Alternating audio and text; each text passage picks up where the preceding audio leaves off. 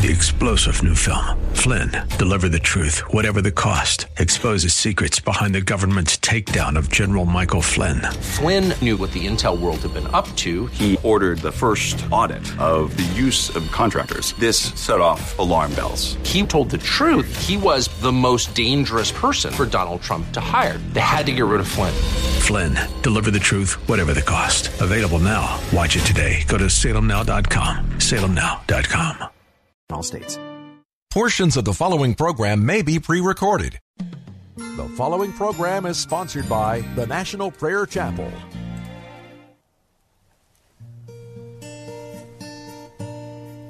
Come thou fount of every blessing, tune my heart to sing thy grace. Streams of mercy never ceasing, call for songs of loudest praise. Teach me some melodious sonnet sung by flaming tongues above. Praise the mountain fixed upon it, Mount of God's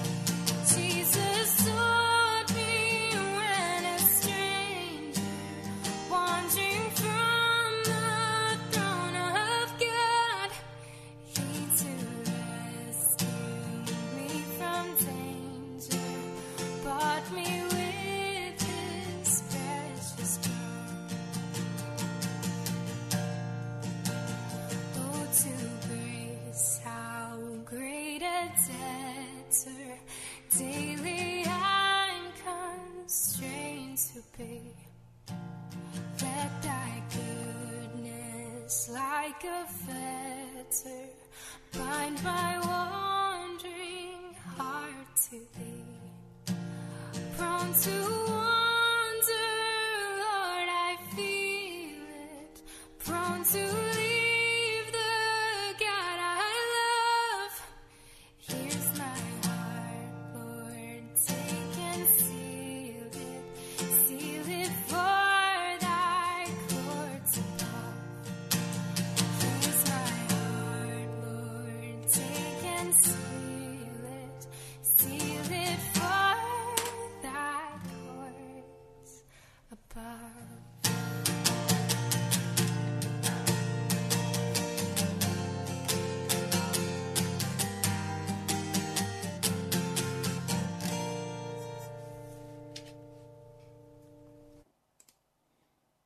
Welcome to Pilgrim's Progress.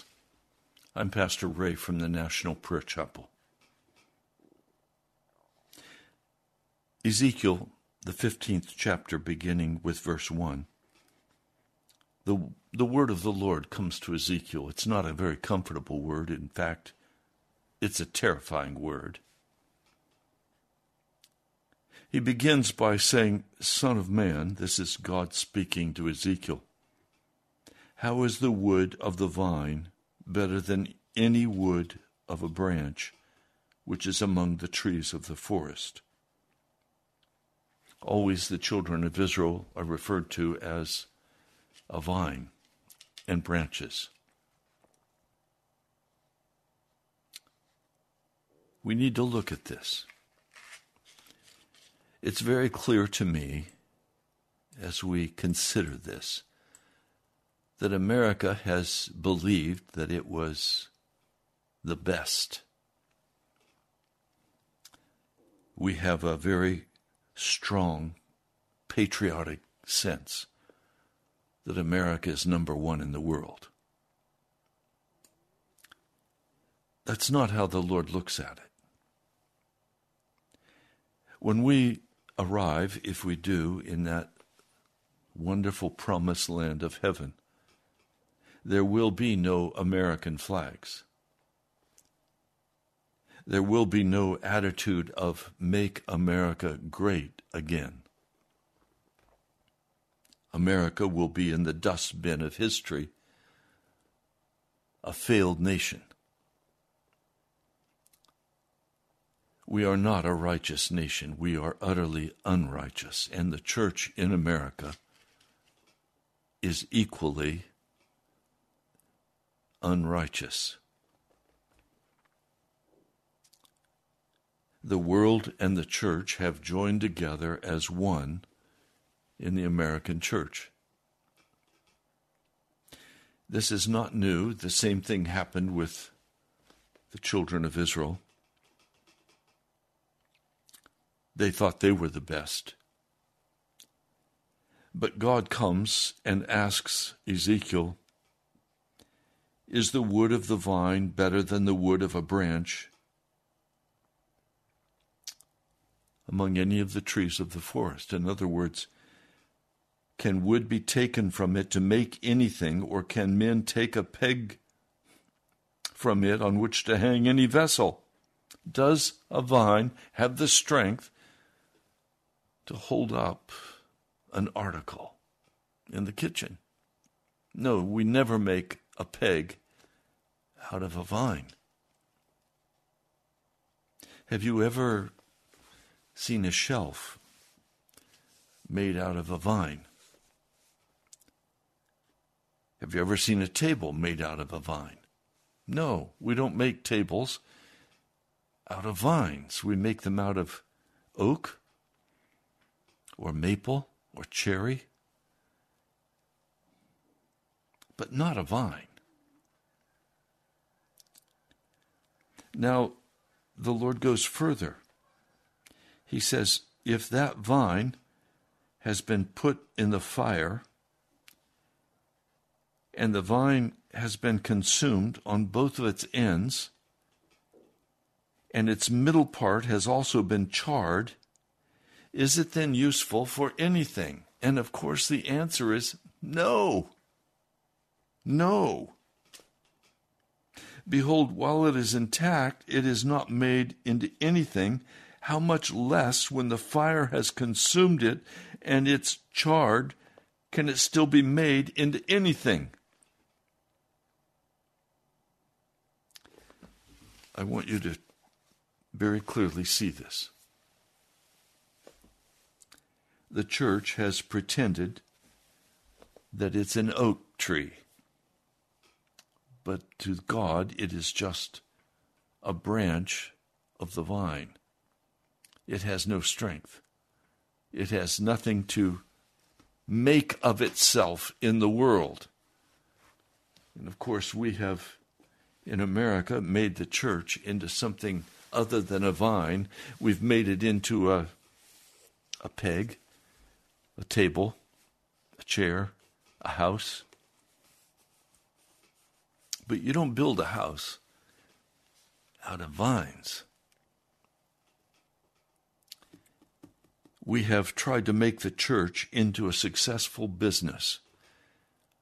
And in many places, they have successfully accomplished this task.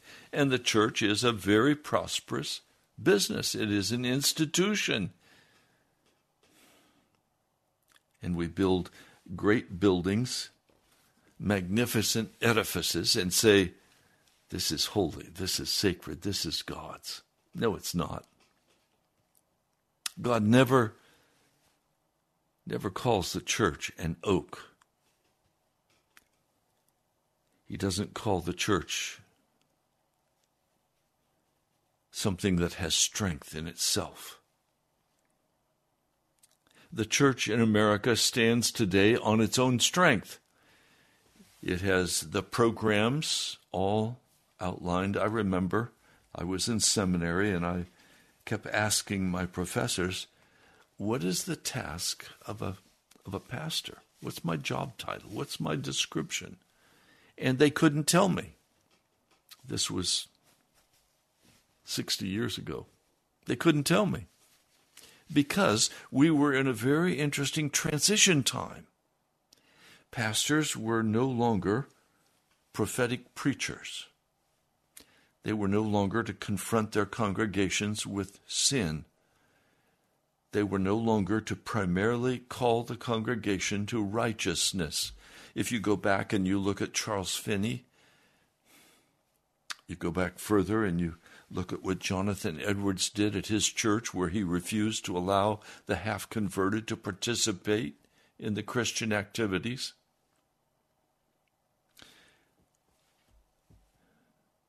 Well, the church made a transition. And it transitioned into what we call relational theology. So that now everything has to be looked at through the, the lenses or the glasses of how does this make me feel? Am I happy with this? Am I comforted by this? Am I am I encouraged by this to, to press on and become an accomplished artist or to press on and become an accomplished businessman or everything was about accomplishing your dream. And so at that point, men began to turn toward church growth, began to do investigation into what does your community want in a church? Well we don't want offerings taken. Okay we'll get rid of the offering. We don't want we don't want the cross. So let's move the cross out of the church.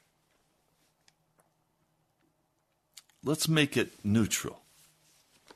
Let's make the church neutral ground where, where everyone is welcome, and let's begin to do friendship evangelism.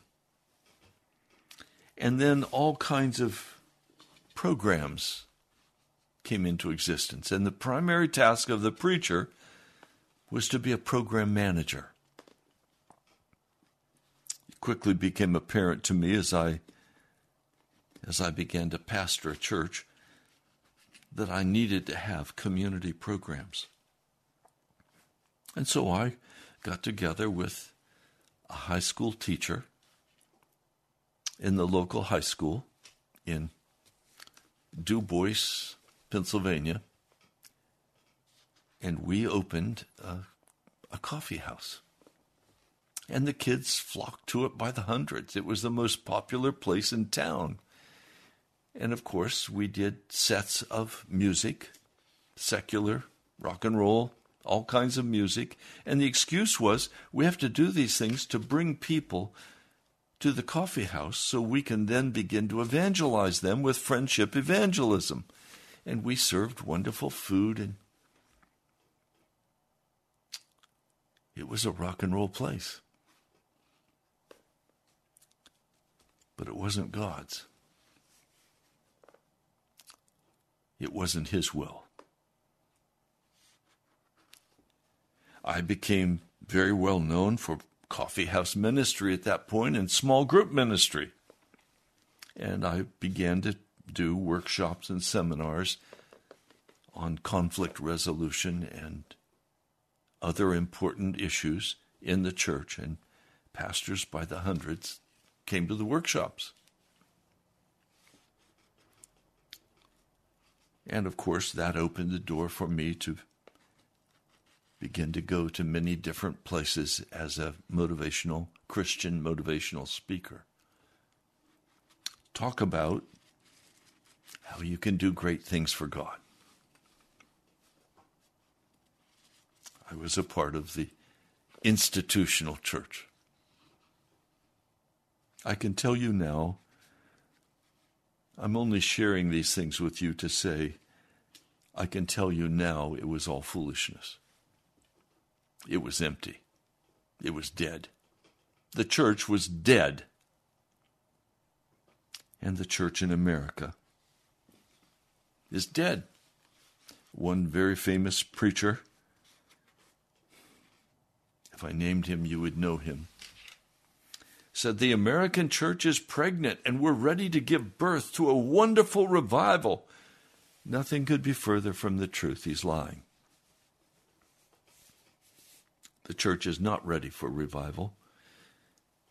Oh, we pray, but it becomes a social deal. It's not prayer of conviction. It's not prayer of weeping. I'm deeply troubled by this. I, I talk about it with you, but, but I'll tell you if you'd seen me an hour ago, you would have seen tears streaming down my face. Because as I look at the world and its wickedness and the total lack of success on the part of the American church, and I look at the American church, all I can do is weep.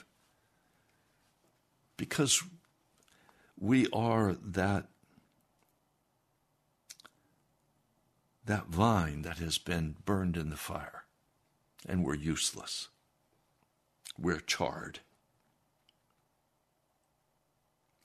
Therefore, says the Lord God, as the wood of the vine among the trees of the forest, which I have given to the fire for fuel, so have I given up the inhabitants of Jerusalem. And I set my face against them Though they have come out of the fire, yet the fire will consume them. Then you will know that I am the Lord when my face is against them. And I will make the land desolate because they have acted unfaithfully, declares the Lord God.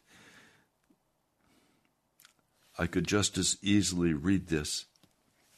Therefore, thus says the Lord God, as the wood of the vine among the trees of the forest, which I've given to the fire for fuel, so have I given up the American church to the fire. And I have set my face against the American church. He has set his face against us. And there is really only one answer or one solution to this desperate problem that we face. And that is deep heartbroken confession of sin. Deep conviction of how utterly unrighteous we have been before His throne, and how given to the world we have been as the American church. The American church has gone along with, with the abortions. Now, not everyone. I praise God. Some of us have stood against abortion. Many years ago, it almost cost me my job. Fortunately, the one who was standing in opposition left, and I remained standing against the abortion of a free medical clinic that our church was running. The church has not stood against homosexuality, transgenderism, and slowly these things are morphing into pedophilia. The church is not standing against it. Some brave pastors have spoken out and they've paid a price.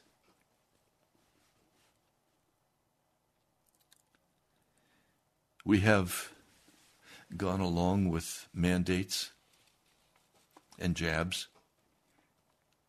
We've gone along with shutting down the church while Costco remained open and Walmart remained open. Those things they considered essential. The church is not essential. It has allowed itself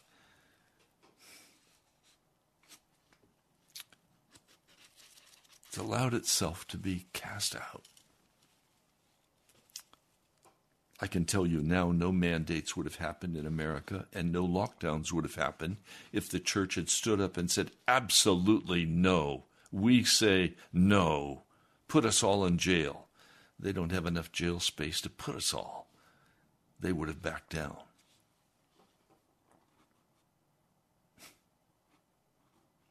we're in trouble. We're casual. We're indifferent. We're arrogant. We're proud. We're like we're like the Jewish people. And God has turned his face against us. Now, you can continue to push for your institutional righteousness. You can continue to do all of your programs. You can continue to be an institution of influence in the society. But you're dead, twice dead. And God is going to put the church in America in the fire. Some will come through that and be like gold tried in the fire. But most will go along with the mark of the beast and whatever else the world says you must do and be to be acceptable to us. You know what? I have no interest in being acceptable to the world. I have no interest in the people of the world approving of me. I am going to follow the Lord Jesus. I am going to do what Jesus has asked me to do. I'm not going to compromise. And some of you will be deeply offended again by this broadcast, as you have by many others. If you listen this week, I'm going to talk later in the week about Sodom and Gomorrah. But just a foretaste. Sodom and Gomorrah burned. And why did they burn? Because they utterly rejected the word of the Lord. We'll go into the specific reasons, but you'll find that those same reasons are present in America and God is going to burn America. Now, I hear people saying, prophetic type people saying, oh, a great renaissance is coming to America, a great time of success and prosperity. No, it's not. No, it's not. I hear some very well educated very thoughtful people saying, We're going into a time, most difficult time America has ever gone into. Our economy will totally crash, our dollar will be destroyed. But we're going to struggle and fight our way through this. And we'll come out the other end stronger and better and, and without the corruption. I wish that were true. I don't find that in the scriptures. There's another option, and that is that a great revival would come and all of America would turn back to the Lord, and the Lord could then bless America once again. For he is compassionate and long suffering, and he will relent from bringing his judgment. The Lord has not told me that will happen. He has told me that a remnant will be saved out of America, that He will deliver a remnant, not wholesale. And then there is another, there is a third option, and that is that America is going to burn, Antichrist will rule, and Jesus is coming again. And that's the scenario I believe is the true, true picture of Revelation. And we'll deal with that later this week, Revelation 18. But let's come back to this question of the vine.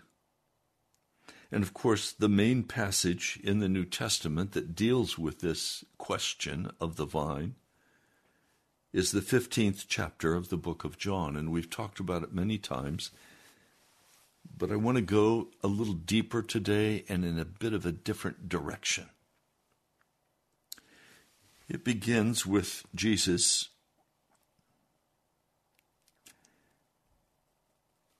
saying, Get up, let's go. I'm going to obey the Father, and he knows he's going to his crucifixion. So as they're walking toward the Garden of Gethsemane, he begins to teach them.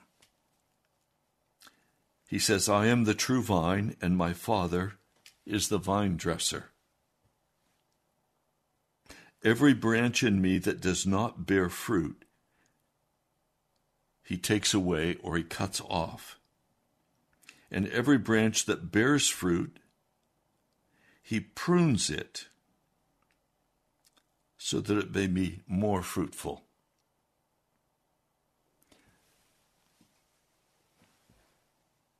The picture we have is a vine, a strong vine, but a flesh vine, Jesus, on his way to crucifixion, the God man, but no strength of his own.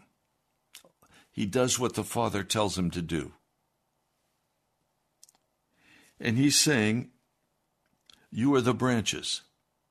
I'm the vine, you're the branches. And if you don't bear fruit as one of my branches, you're going to be cut off. And if you do bear fruit, you're going to be pruned. You're going to be cut either way. So the first cut is for removal of a dead branch that's not bearing fruit. And I'll show you in a moment, it's cast aside and then it's put in the fire. But what fruit is it that the branch is to bear? Well, a, a grapevine, a branch of a grapevine, is not an oak tree that stands up strong in the wind. Rather, it trails along and it produces grapes. And grapes are pleasant to eat. And the vine also produces grapes that can be made into raisins as a sweet treat. And then the grape can also be crushed and made into a wine that's wonderful to drink. This is all the option that is available. These are all of the options that are available for a Christian the Lord wants you to bear fruit. And that fruit that He's looking for in your life is righteousness. The grapes that God wants to pick from your life, the grapes are righteousness and justice. Remember back in the story where Sodom is spoken of, where God comes, the Father, through Jesus, comes to Abraham. And he says, Should I hide from my servant Abraham what I'm about to do? And he says, No. These are the private inner thoughts of God. No, I, I better not hide it from him. He's going to become a great nation. And he's going to raise his family in righteousness and in justice. These are the inner thoughts of God as he deals with Abraham righteousness, justice. These are God's thoughts all through the scriptures. So when we come to this, we are to bear fruit, and the fruit we are to bear is the fruit of righteousness, of holiness, of service to Jesus. The greatest service you can render to Jesus is not some human flesh program, but it's ministry to the heart of Jesus. It's doing what he asks us to do. It's walking in obedience in the Spirit by the blood. It's walking in righteousness and justice. Let me read further. Abide in me, or remain in me, and I in you. As the branch cannot bear fruit of itself unless it abides in the vine, so neither can you unless you abide in me. You can only be righteous as the blood of Jesus works its way through your heart and your veins. He says, I am the vine and you are the branches. He who abides in me and I in him, he bears much fruit, for apart from me, you can do nothing. You know, I want to just please come and say to you, I can do nothing for Jesus. I am nothing. All that I am is by His grace. All that I speak to you by the Holy Spirit is by His grace. Have you ever have you ever heard of a vine that is producing wonderful grapes and a wine is made of it and a label is made for the wine bottle? Have you ever heard of people coming then and and talking about the the branch and saying, "Look how wonderful this branch is. Look at the wine it's producing. Look at the grapes it's giving. This is a wonderful, wonderful branch." No. Of course not. Have you been to a winery? The master's name is on the bottle. Nobody is looking at the single branch. They're looking at the one who prunes the branches. They're looking at the gardener, the owner of the vineyard. And so it is. God is not intending for us to become great and famous. He's not looking for us to be sought after. No, it's to point to to Jesus, and He's the one we seek after. We don't take any pride to ourselves.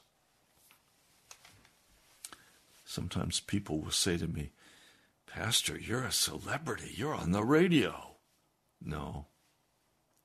It's Jesus on the radio. I am only here to speak his words. It's not me. I spend a great deal of time in prayer and study and waiting before God to determine what should be said today as I listen to the Holy Spirit.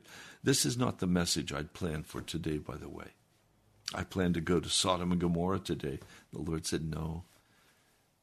It's Monday. Go first to the vine and the branches. Okay, Lord. Notice verse 5. This is John 15, verse 5. I am the vine, and you are the branches. He who abides in me, and I in him, he bears much fruit, for apart from me, you can do nothing. If anyone does not abide in me, he is thrown away as a branch and dries up, and they gather them and cast them into the fire, and they are burned. It's not God who gathers the branches, it's the workmen in the field. They gather these branches that have been cut off by the vine dresser, the Father, and they dry up and they wither. Well, that's what's happening to the church in America. We are dried up and we have withered. And we're about to be thrown into the fire as a church as an American church, we're about to be thrown in the fire because we have become useless to Him. We're not bearing the grapes of righteousness, of holiness. We're bearing the, the fruit of building great churches. We're bearing the fruit of doing wonderful programs, having concerts, of having educated pastors who, who speak in a very poetic and beautiful way about the human condition and the poetry of the human heart, about the sports and about all the the world stuff. When was the last time you heard a preacher stand in front of a congregation and say, Church, we're dead. We've got to come and we've got to repent before God? No, of course not. The church would clear out, everybody be gone. The budget would be blown out. The church would close.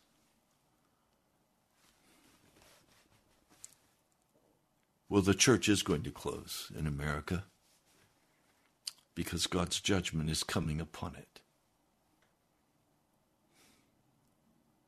You understand, God's judgment on the church is also God's judgment on America. They are inseparable, they have become intertwined as one. But, Pastor, we love each other and we love Jesus, and, and everything's going wonderfully in our church, and, and we even have some signs and wonders. Oh, but are you walking in holiness? Are you walking humbly before God? Are you caring about justice and righteousness? Well, no, not really. That's that doesn't work in the church. No, it doesn't because the church has turned to the world and become like the world. And so it's not acceptable to talk about holiness in the church today. Instead, we want to approve every unclean thing. We want our women to come in dressed like little prostitutes. Our men come in with bravo and strength and I believe in this but no compassion in their heart and no righteousness in the way they live. They have doctrines they hold to, and some of those doctrines are correct, and some of them are lies from the pit of hell.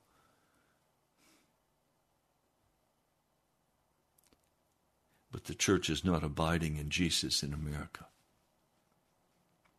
Now, there may be some churches that still have some remnant of holiness. And there may even be some churches where the pastor is still preaching a straight, honest word.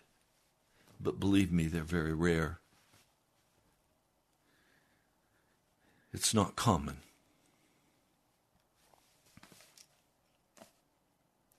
If you abide in me and my words abide in you, ask whatever you wish and it will be done for you. In other words, if we would walk in righteousness, if we would walk in justice, we wouldn't be going to the bank to borrow money to build a church. We wouldn't be going to Pharaoh for funding of God's work. We'd be waiting upon Jesus humbly. Verse 6 If anyone does not abide in me, he is thrown away as a branch and dries up, and they gather them and cast them into the fire, and they are burned. American church, we're about to be burned and cast out. That breaks my heart. It's not what I want for the church. I love the church. And and Jesus loves the church. But it comes to a point where he says, okay, enough. No more. I'm going to burn you. And he's going to burn America, and he's going to burn the church along with America. God's judgments are coming like a freight train on America right now. Food shortage, starvation, pestilence, an end to prosperity. We're in trouble. If you haven't recognized the trouble we're in, you have not been looking at the news. It's on the front pages of every newspaper and every every newscaster.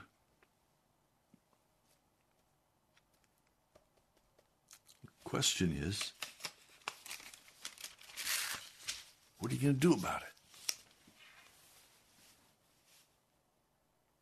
I have to come back to Romans, the sixth chapter, verse 6 knowing this, that our old self was crucified with him, in order that our body of sin might be done away with, so that we would no longer be slaves to sin. In other words, Jesus has given us a way of escape. And the way of escape is for the old man of sin to be crucified with Jesus. Have you been crucified with Jesus and have you remained day by day taking your cross and following Jesus? I met this morning with a young person who said to me, Pastor, there are things in my life that I know are wrong. I still love the entertainment of the world. I still turn to the music of the world. I know it's not right. I know it opens doors of darkness. I know it's evil, but I can't seem to help myself. I have to get through this. Well, there's only one way to get through it and that is by coming to the Lord and saying, Lord, I have to be crucified with you. Now, let me be specific. The crucifixion will become deeper and deeper as we move along in this Christian life. One of the things that I've had to deal with in my heart is my deadness. There is yet a deadness in my spirit. There is yet a deadness, a deadness in my body. There is yet a deadness in my mind. I'm coming to life, but it's taking time. And I don't have time. It has to be done now.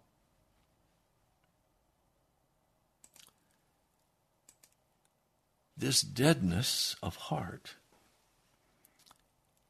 is a great temptation than to go into some human resolution to comfort my heart.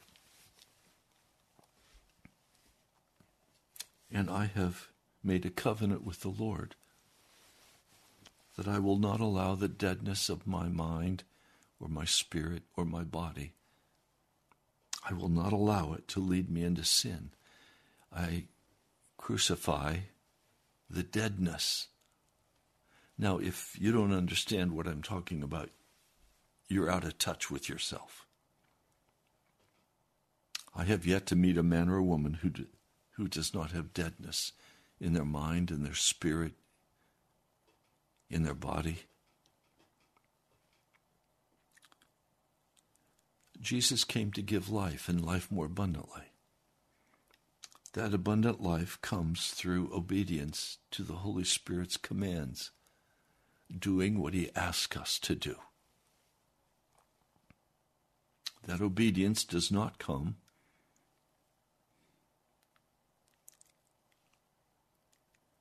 through emotional games or giving way to the flesh. He says, For he who has died is freed from sin. Verse 8, this is Romans 6, verse 8. Now, if we have died with Christ, we believe that we shall also live with him, knowing that Christ, having been raised from the dead, is never to die again. Death no longer is master over him. But the death that he died, he died to sin once and for all. But the life he lives, he lives to God. Even so, consider yourselves to be dead to sin, but alive to God in Christ Jesus. Therefore, do not let sin reign in your mortal body so that you obey its lusts. Let's be honest. We want to live. And Jesus calls us to die. He calls us to let the flesh, the desires of the flesh, the sexual desires of the flesh, the, the appetite desires of the flesh, the you know, I did something foolish. I love rhubarb pie, and so I found a store where they make fresh rhubarb pie. So I went and bought a rhubarb pie. And within two days, I'd consumed the full pie. Well, that wasn't good for my body. It wasn't an honor to Jesus. It was a lust of my appetite. I had to repent of that and say, Lord, I won't do that again. I'm done. No.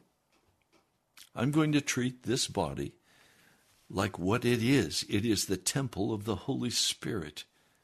I'm not going to destroy it with sugar or some favorite food that I want. You see, do not let sin reign in your mortal body so that you obey its lust. Do not go on presenting the members of your body to sin as instruments of unrighteousness, but present yourselves to God as those alive from the dead, and your members as instruments of righteousness to God. The word righteousness, dikasune, it just means innocence. It means you're not guilty. It means you're walking in love, you're walking in peace, you're walking without bitterness and anger and hostility. It means you're free.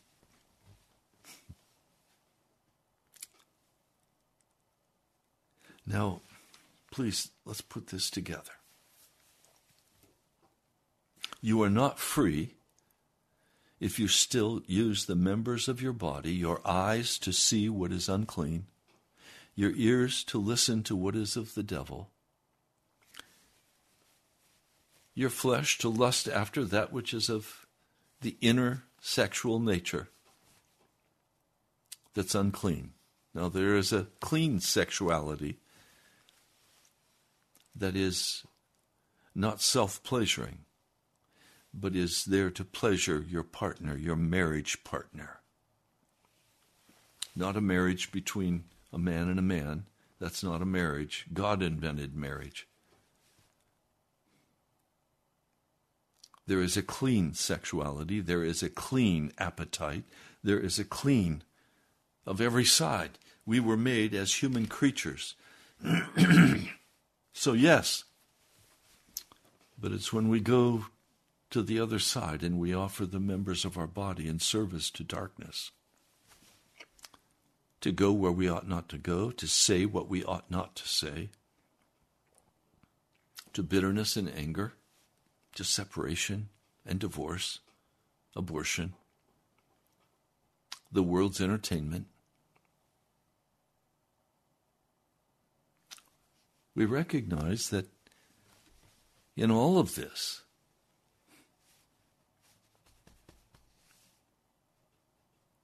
We are the branches of Jesus Christ. And He is not going to always tolerate wickedness. He reaches a point where he says, okay, no more.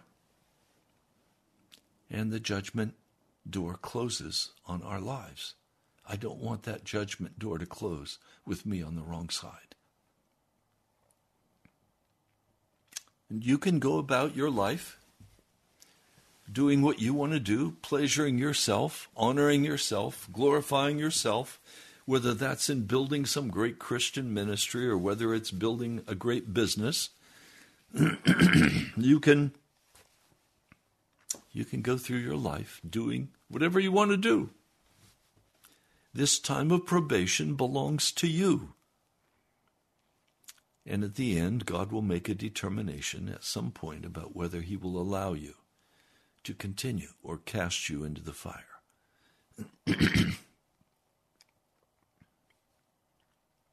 now, this is all very unpleasant. But I think we have to look at reality. What have you decided about Jesus? He is the only escape hatch from this wicked, wicked world. And we all die from our sin.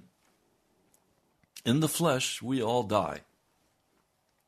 The only hope is deliverance through Jesus Christ. And in our spirit, we can have that deliverance today by faith in Jesus and abiding in Him and allowing Him to abide in us.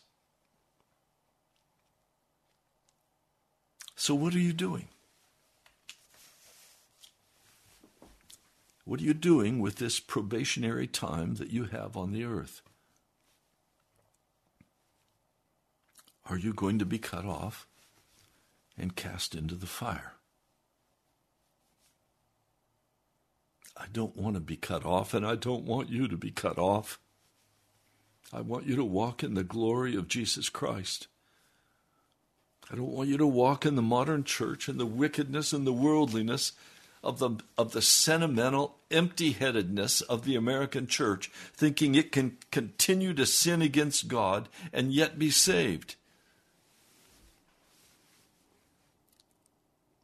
So anything that comes into my heart where the Holy Spirit begins to unveil for me, I'm going to quickly take that to Jesus and let it be crucified with him. Well, we're out of time for this broadcast today. Tomorrow we're going to go much deeper. It'll be scary territory, but you need to hear it. So please come back tomorrow. If you haven't yet subscribed to our channel on YouTube, I ask you please subscribe so that this word can go out more widely.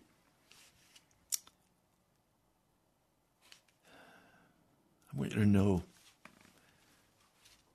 I speak these things without harshness in my heart, with great love and mercy and compassion from Jesus, with much weeping. I'll be praying this afternoon and this evening.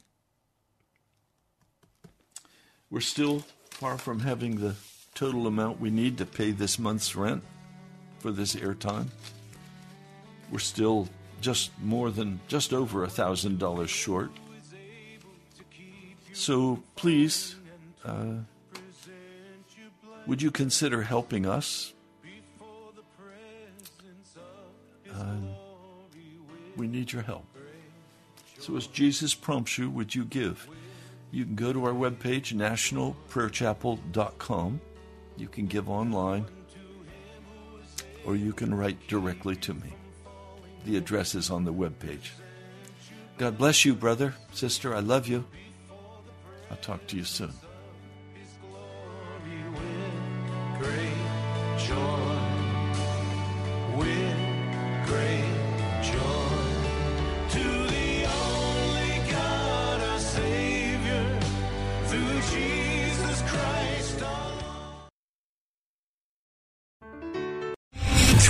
General Michael J. Flynn, head of the Pentagon Intelligence Agency, knew all the government's dirty secrets. He was one of the most respected generals in the military. Flynn knew what the intel world had been up to, he understood its funding. He ordered the first audit of the use of contractors. This set off alarm bells.